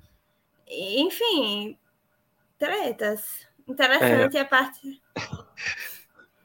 Uma curiosidade aqui, só para fechar esse tópico Bélgica, e para reforçar a velhice que essa defesa da Bélgica tá, com o Alderweireld e Vertogen. Alderweireld Vertogen era zagueiro no amistoso entre Palmeiras e Ajax em 2012. E o Palmeiras venceu por 1x0 esse jogo. Gol de Pedro Carmona. É, não sei quem é. Emerson, nosso companheiro que não está aqui, poderia dizer quem é. Ele que certamente era muito fervoroso o Palmeiras nessa época gloriosa do Palmeiras em 2012. Mas é isso, só para reforçar mesmo como a defesa da Bélgica tá, como a Bélgica não se renovou bem. A... É uma geração que, enfim, é, tem jogador pedindo passagem, tem outro Sá pedindo passagem, tem o Dequetelari pedindo passagem, mas tem muito. Talvez tenha muito ego ainda mesmo dentro do grupo para manter Sim. esses caras e, e essa dificuldade da relação entre si, né? Muita briga, disse, me disse, não sei o quê. E aí, é, na hora do vamos ver, na primeira rodada deu certo. Num chute aleatório, conseguiu fazer o gol em cima do Canadá. Canadá perdeu um pênalti, então o jogo poderia ser diferente se tivesse feito o gol de pênalti. Courtois acaba sendo a salvação na hora dessa, dessas bolas paradas. É, se bem que muitos dizem que ele falhou né, no, primeiro, no gol do, do, do Marrocos. Foi esse gol que disseram que ele falhou? Não lembro agora. Foi, foi esse sim, mas fica uma coisa meio. É, é uma falha duvidosa. É, foi a bola, é bola cruzada, desviada, não foi? É, uma bola cruzada, tinha zagueiro na frente dele. A primeiro momento eu pensei que era falha, depois olhando de novo eu fiquei, hum, não sei. É, é, é uma bola difícil, mas assim, é, acaba sendo esse cara que na hora do vamos ver, se o jogo for para os pênaltis, a Bélgica tem um, um lado positivo forte que é ele no gol, né? É... E a Croácia passa por algo muito parecido, né? A diferença é que talvez a Croácia ainda seja um... já era um time muito engessado, é, se mantém esse time engessado, difícil de definir o jogo de forma rápida, mas dessa vez na segunda rodada conseguiu um placar elástico. É verdade que o adversário não era tão forte. É... E é isso. É isso. Eu acho que talvez. A gente passou rápido, mas eu acho que. É... O próximo grupo, né, depois do F, é o do Brasil. E aí eu acho que talvez, é, depois desse Brasil e Suécia, Suíça, hoje, acho que nessa segunda rodada a gente teve dois jogos interessantes taticamente, assim, no quesito de alto nível, né? Que foi essa defesa da Suíça hoje contra o Brasil e foi o jogo de Espanha e Alemanha também, que rendeu muita dificuldade, né? Teve circulação de jogo, a Espanha trocando muito passe, a Alemanha tentando definir em bolas mais é, diretas para o gol. Acho que nessa segunda rodada a gente teve esses dois jogos de destaque no quesito de qualidade tática, mas também outros muitos jogos na questão da emoção mesmo, como Sim. hoje os jogos de 7 horas e de 10 horas. Né? Com certeza. A Alemanha e Espanha, que era o jogo mais esperado dessa primeira fase, porque foi o único confronto da fase de grupos e mesmo contando os jogos que vão vir nessa terceira rodada de duas seleções que já foram campeãs mundiais se enfrentando. A partir daí só na, nas oitavas, mas na fase de grupos só esses dois. E foi um bom jogo. Foi um, um bom jogo. Sim. A Espanha Sim, foi, conseguiu foi. colocar mais uma vez o seu sistema de jogo que está muito bem definido contra uma Alemanha que eu acho que em um momento ali se desesperou quando estava perdendo, mas conseguiu Sim. achar um gol. Repito, Vitor, com Fulkrug. E... É, a Alemanha se desesperou, mas soube trazer boas peças quando foi fazer substituições. É, e aí que conseguiu se encontrar, foi. Mas ela tava. Quando ele toma aquele gol, ela fica para onde eu vou. E aí eu acho que foi acerto técnico mesmo substituir é, quem precisou ser substituído e trazer boas peças, e aí rendeu o gol e foi um ótimo jogo mesmo. Foi um dos meus jogos favoritos até então.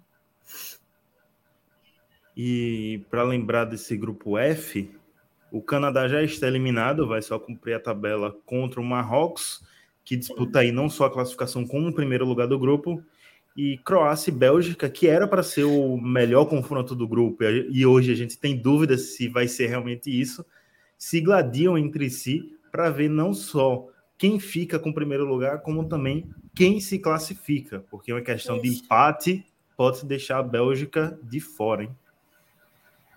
Pelo grupo do Brasil a gente já passou, e aí, Vitor, a gente chega no último grupo, que posso dizer que também é um grupo um pouco decepcionante, né? A gente esperava mais aí do Uruguai, talvez da Coreia do Sul. A Gana hoje apresentou um bom futebol e ganhou de 3 a 2 da Coreia do Sul. E o Portugal meteu um 2 a 0 no Uruguai em um jogo bem truncado em certos momentos. Né? É, o, o grupo H tem muito do. O Portugal, no caso, tem muito do que a França é, tem muito do discurso da França. A gente vê o elenco, a gente fala, pô, dá para render bem, dá para passar bem, dá para vencer bem. É, e aí na hora do vamos ver é uma vitória muito difícil, uma vitória muito que fica devendo muitas coisas assim. É, e muito por parte também do técnico, né? O Fernando Souza bastante, Fernando Santos bastante criticado aí, mas enfim, é, ele vence e isso dá resultado e é a seleção, a geração mais é, talvez de melhor qualidade individual na, da história do, do de Portugal. É, e o Bruno Fernandes. Eu acho que o Bruno Fernandes é um dos caras que ele. É, não é nem clubismo isso, porque ele joga no United, eu tô pro United, mas assim, é, ele faz uma Copa muito boa. todos os caras do United como titulares, mas não é clubismo. Não, claro que não. Claro que não. Pô, mas diga aí, quem é que. Quem mais eu botei titular? O o Fred, você falou na, antes, antes de não, falar mas... do Bruno Guimarães, sim, sim, antes sim, da Copa. E teve um outro jogador de uma outra seleção que eu não estou lembrando agora, mas você também falou. Ah, Lisandro Martinez da Argentina. Mas também se Lisandro Martinez não for, não for titular da Argentina, é brincadeira, viu? É... Mas e é. é... Ronaldo. Não, isso aí. Isso aí.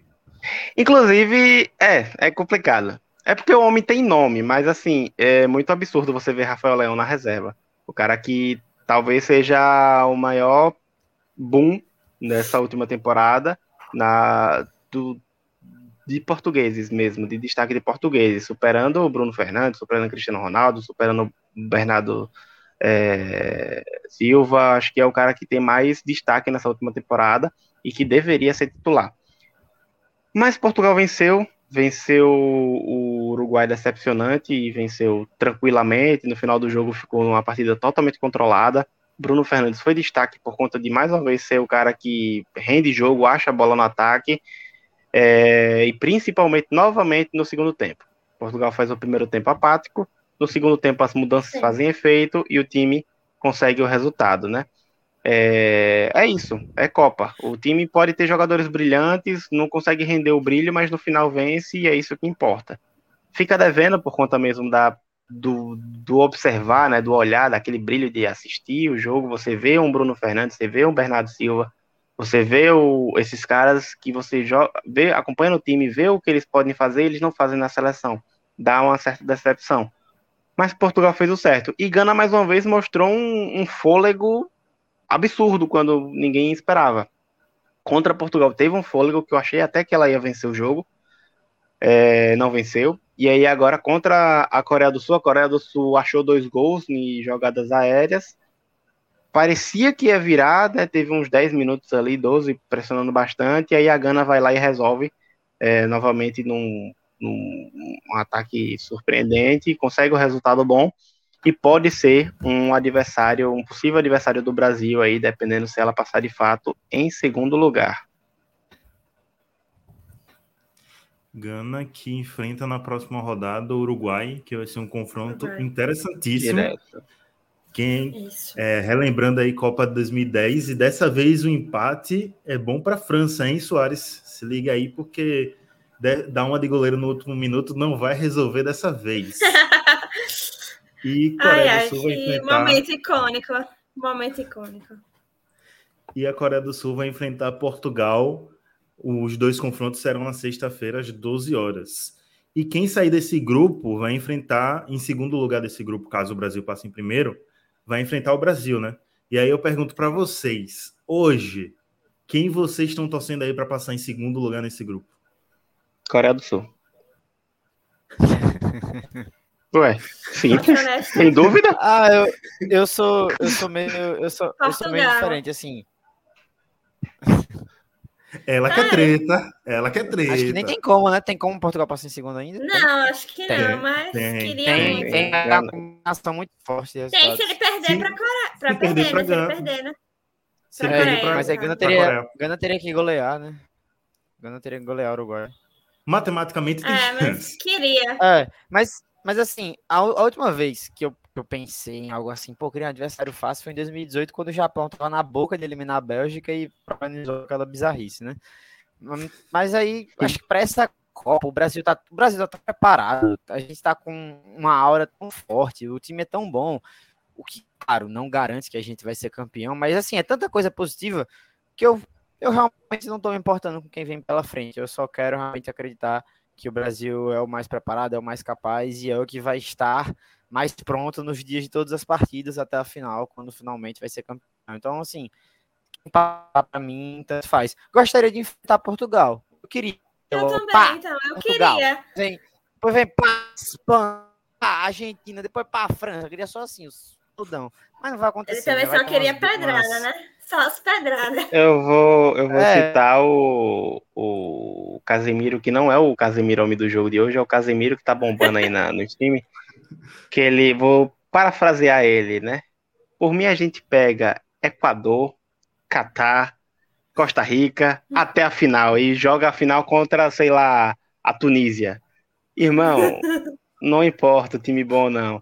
É, é, é isso. Mas, mas assim, falando sério, eu acho que seria um confronto muito interessante contra Portugal, até por conta da proposta de jogo, né? Portugal é um time que gosta muito dessa, dessa de uma proposta de jogo que talvez rendesse um, um embate muito interessante, movimentado contra o Brasil. Seria curioso, mas, mas vamos de Gana. Vamos de Gana que tá bom. É, eu acredito que... que seja Gana mesmo. Mas Pensando... queria Portugal. É uma reparação histórica pensando que Portugal já está classificado, que já está, né? Mas pensando que já está ali cravado em primeiro, eu torço para ser Gana e não porque eu quero que o Brasil enfrente Gana, mas eu quero porque quero que Gana dê o troco no Uruguai e passe de fase em cima do Uruguai. Meu pensamento é esse. Só quem tem caráter ficou triste em 2010. É. E Henrique disse que Gana e Coreia foi um jogaço. Respeito o Kudus, que é melhor que Neymar. Mas foi é, um né? jogaço. Brasil e Uruguai tem quanto tempo que eles se enfrentaram? Que eu não lembro agora. Em Copa. Em Copa? Boa pergunta. O Brasil costuma pegar muito sul-americano em oitavas, quartas. Mas... Só que o Uruguai tem um tempo, né? Pegou Estou... Colômbia e Chile aqui no Brasil em 2014. Hum. Uruguai, não me recordo. Seria, seria muito Pegou o Chile em 2010 último, de novo. Se o último confronto tivesse sido em 1950, mas eu acho que não. Enquanto vocês não descobrem, vou, vou trazer Vou trazer uma estatística interessante sobre o Uruguai. É, essa foi a primeira vez desde a Copa 10 na África que Soares e Cavani não formaram uma dupla de ataque, é, a dupla de ataque titular do Uruguai, né, por três partidas consecutivas, é, somando Sim. no caso a última Copa com essa, aí três partidas consecutivas que eles não fazem uma dupla, que eles não fazem aí a dupla. E tinha também Opa. Acho que. Fabrício travou.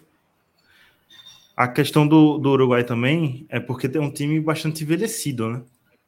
Sim. Então Sim. fica complicado Tanto você colocar você todas as peças juntas. Quando o Uruguai, quando o Uruguai ele muda no, no segundo tempo e traz umas, é, uma, novos jogadores, o time melhora. Mas o time. Aí quando ele leva o gol, o time sente. Ele sentiu e aí caiu a produtividade. Mas foi um, uma. Teve um momento ali de segundo tempo que o Uruguai só atacava. Que ali o, o, o time de Portugal estava todo recuado. E só o Uruguai atacando. Faltou é, realmente conseguir cravar essa bola no gol. Teve, teve algumas boas chances. É, acho que com a Rascaeta e com outro chute que bateu na trave.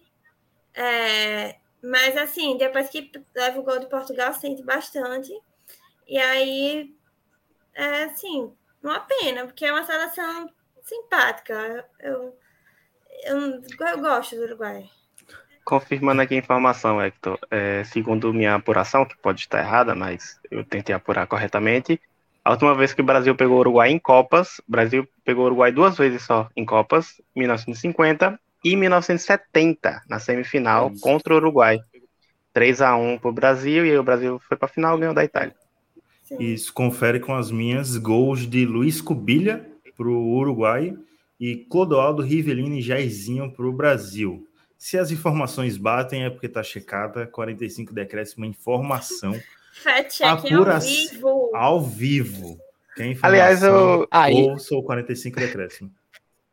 Ah, o destaque aí que, eu, que, o, que o querido ouvinte aí, né, da audiência nos prestou sobre o Kudos, né, com 22 anos e 118 dias, Mohamed Kudos foi o segundo jogador africano mais jovem a marcar dois gols em Copa do Mundo. Ele só ficou atrás de Ahmed Musa, da Nigéria, que fez melhor, né, com 21 anos e 254 dias, ele fez dois gols na Copa de 2014. E além disso, Kudos foi o primeiro ganês a marcar dois gols num jogo de Copa do Mundo. Olha Galera, apelido dele de Estrela Negra. Informação. E realmente jogou muito bem. E foi. É, Vitor falou dos dois gols da Coreia, que foi do lançamento. Os dois gols, os dois primeiros gols de Gana também foram muito idênticos. Cruzamento para a área, um desviozinho no canto esquerdo do goleiro. E o goleiro não conseguiu prever a jogada da, da segunda vez, sendo que foi igual à primeira. Vocês têm mais comentários sobre a Copa do Mundo, sobre essa segunda rodada.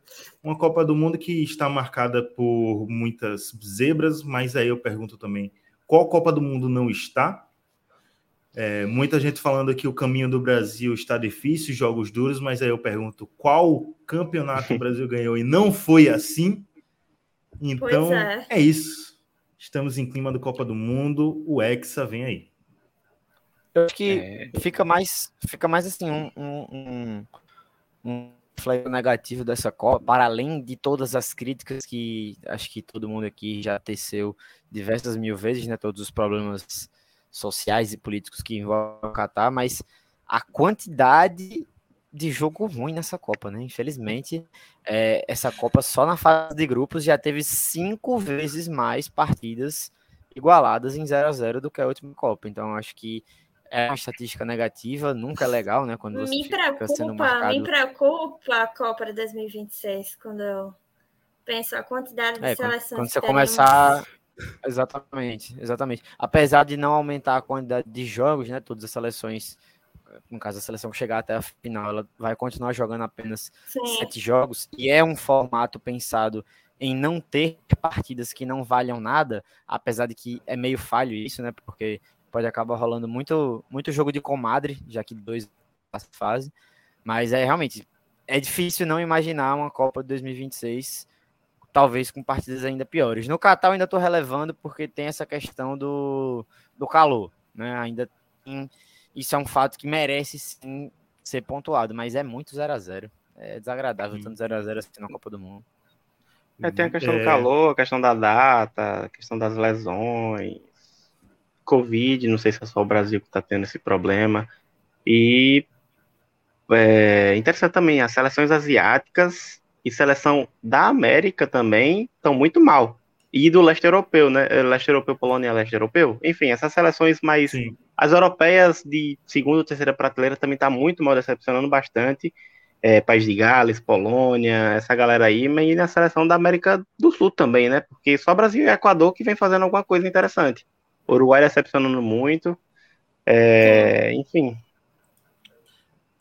e Fabrício falou de que essa Copa tem cinco vezes mais 0 a 0 que a Copa passada, porque a Copa passada só teve um 0 a 0 na fase de grupos. Esse já teve Exatamente. cinco. Exatamente. Dinamarca, Dinamarca e Tunísia, México e Polônia, Marrocos e Croácia, Uruguai e Coreia do Sul e Inglaterra e Estados Unidos. Inglaterra e Estados Unidos foi o único que foi nessa segunda rodada. Todos os outros quatro foram na primeira rodada. E espero que e continue posso diminuindo. com certeza que foi o pior jogo da, da Copa até então. e vamos esperar que vá diminuindo e que na terceira rodada não tenha nenhum 0 a 0 E estamos batendo aqui quase uma hora e meia de live. Acho que passamos, acho não, né? Passamos por todos os grupos, falamos aí dos classificados, dos eliminados. Só relembrando, França, Brasil e Portugal já estão garantidos nas oitavas e Catar e Canadá só fazem aí, só cumprem tabela, mas vão voltar para casa mais cedo. No caso do Catar, vai assistir de camarote porque já está em casa.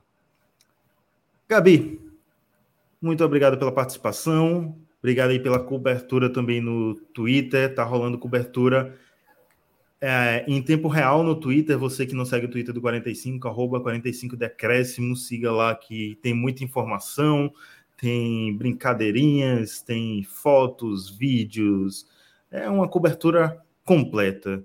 E para se despedir aí, Gabi, diz para você quem foi o destaque dessa segunda rodada.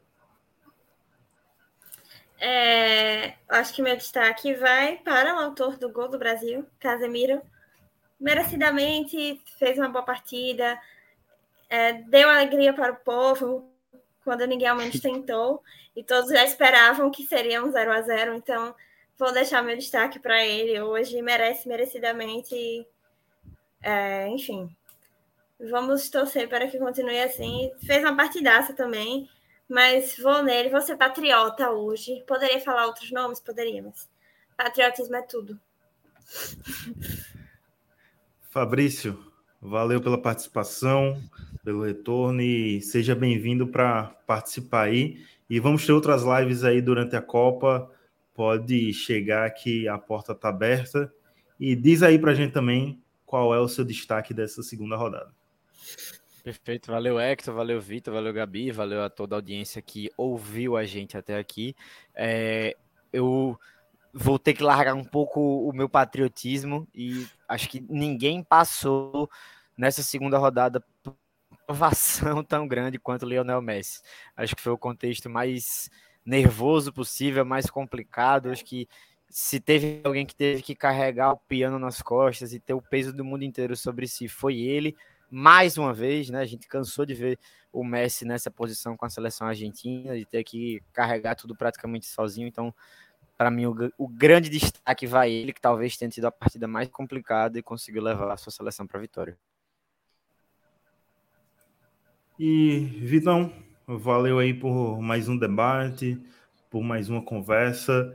E estamos aí cobrindo a Copa, futebol a mil, 100% o tempo todo. E fala aí para a gente também qual é o seu destaque dessa rodada. Cara, é Destaque dessa rodada, eu não quero botar nenhum nome óbvio, eu gosto de pegar sempre um diferentão. E eu vou pegar um diferentão de uma seleção que eu botei muita fé e que aos trancos e barrancos está tá seguindo, que é o Marrocos. Vou botar aqui como destaque o Ziyech, que fez uma boa jogada, fez uma bonita jogada no segundo gol. Foi o primeiro gol, não lembro agora. Foi no primeiro gol. No primeiro gol, fez uma linda jogada, bateu cruzado, o cara finalizou e acho que é um destaque importante até pela questão como se deu, né, a definição de Ziyech, né, o treinador não colocava ele, não era convocado, aí saiu o treinador, veio outro treinador e o Ziyech voltou a ser convocado, e a, é um dos destaques desse Marrocos, uma das pouquíssimas peças que pode resolver alguma coisa individualmente dessa seleção do Marrocos, que é frágil, mas vem aí superando um grupo que a princípio parecia não deixar um jogo fácil para Marrocos. É, valeu Hector, valeu Gabi, valeu Farbis, Farbis, na época de Farbis. É, grande abraço a todos que acompanham até aqui. Siga nossas redes sociais e vamos que amanhã trocar todos os horários. Vai ter cobertura almoçando, viu? Pois vai é. ser cobertura Mas antes da gente terminar, eu quero saber do apresentador para você. Qual que foi o destaque? Eu não fugi do compromisso, não. Eu vou dizer, eu vou dizer. Mas digo já já. É, só que o Vitor falou, né? Vai ser cobertura no almoço e no lanchinho da tarde, jogos meio-dia e quatro da tarde.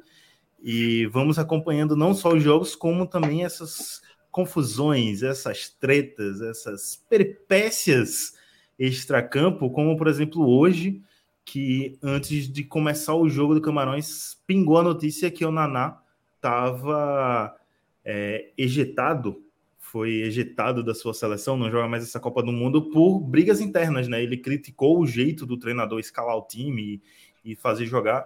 O treinador, não, o treinador não gostou disso e mandou ele para fora, vai voltar para casa.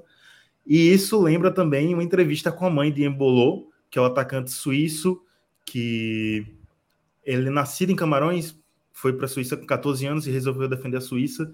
E algumas pessoas criticaram ele por isso, principalmente depois dele fazer dois gols no, na seleção que é, do país onde ele nasceu, foi o primeiro jogador a fazer isso em Copas do Mundo. E aí foi teve uma entrevista com a mãe dele e a mãe dele falou, né, que as pessoas criticam, mas as pessoas não sabem como é para ser convocado na seleção de Camarões, que é toda uma, vamos dizer, em palavras que ela não quis dizer, toda uma máfia ali com a, a agência de Samuel, é, a agência de Samuel Eto'o, que algumas pessoas dizem ser muito subserviente à FIFA, então é algo aí também para ficar de olhos nessa seleção de Camarões. E Ei, falando de Camarões. Meu outro, destaque, meu outro destaque é a pessoa que entrou com a bandeira LGBT no jogo hoje. Parabéns Sim. ao icônico, é, queridíssimo, corajoso, escrito é, respeitem as mulheres iranianas na, na, na, na blusa atrás. Nas costas. E com a e com a bandeira LGBT em campo, causou um frisão aí. E ele Parabéns, também... um, um tinha... ressalva aí pro cara. Também tinha o, na, na frente da camisa o Save Ukraine, né? Salve a Ucrânia. Eu achei muito engraçado Sim. o comentário que era tipo, o querido já sabia que ia perdidos e resolveu protestar por tudo de uma vez só. eu, tenho, eu tenho medo em um certo Assim, eu tenho uma certa impressão que a gente talvez nunca mais ouça falar sobre esse cidadão. Então. Sim. É, né? Porque a gente sabe todas as controvérsias, brincadeiras à parte, a gente sabe todas as controvérsias que tem com o Catar e como o governo do, do Catar é autoritário em certas ou em muitas é, medidas. Então, realmente, ele pode sofrer certas represálias, principalmente se a FIFA, que tem sido muito conivente com o governo do Catar, não resolver intervir nisso, pensando que ele é um turista que foi para lá para assistir a Copa do Mundo e resolveu protestar. Que já era bem esperado, lembrando também que na Copa de 2018 teve uma mulher que entrou em campo protestando contra o, o machismo da, da Rússia. Para responder, Gabriela, meu destaque, ainda pensando em Camarões, vai para Abubacar. Vicente Abubacar entrou no segundo tempo, mudou o jogo, estava perdendo 3 a 1 ele fez um belíssimo gol, fica um gol da rodada. lado, gol da rodada, fica lado a lado com o gol de Richardson na primeira rodada como Sim. gol da Copa e deu assistência para o segundo gol de Choupo-Moting, aí um contestável nome em seu clube, mas está fazendo muita força aí na seleção camaronesa e é o meu destaque da rodada. E é isso, queridos ouvintes. Muito obrigado a vocês também que nos escutaram ou nos assistiram até aqui. E sexta-feira tem mais, hein? Sexta-feira, 8 horas da noite. 4 da tarde tem jogo, Brasil e Camarões, 8 horas da noite. Tem live aqui, tanto no YouTube como na Twitch. E logo depois, pingando no seu agregador de podcast, tem o episódio também, caso você queira ouvir no dia seguinte, é, caso não possa assistir. E é isso. Vamos que vamos rumo ao Hexa. Nos siga no Twitter, arroba 45 Decréscimo. Se quer contribuir com essa cobertura, quer contribuir com esse podcast independente, faz um pix pra gente, por favorzinho. O valor que você puder, 45decréscimo.gmail.com. É isto. Até o próximo e valeu! Orlando para Pelé, Pelé domina no peito de calcanhar para Zagalo. Zagalo prepara-se, tem Pelé, levantou, Pelé entrou de cabeça para o arco e gol! Repõe Garrincha para Djalma, atira Djalma, larga o arqueiro, entrou, Vavá, gol do Brasil! Correu pela ponta esquerda, fraiu o Paquete, passou por ele, lança a pelota Pelé, Pelé dominou, Carlos Alberto e Salive, correu, Carlinhos, atirou, gol! Baixo Tafarel. Vai partir, vai que é sua, Tafarel. Partiu, bateu, acabou! Acabou! Cafu já partiu na velocidade. Ele cortou pro meio, lá veio o Clemerson. Rivaldo saiu pro Ronaldinho, pé direito, bateu. Gol! Brasil! 45 de acréscimo.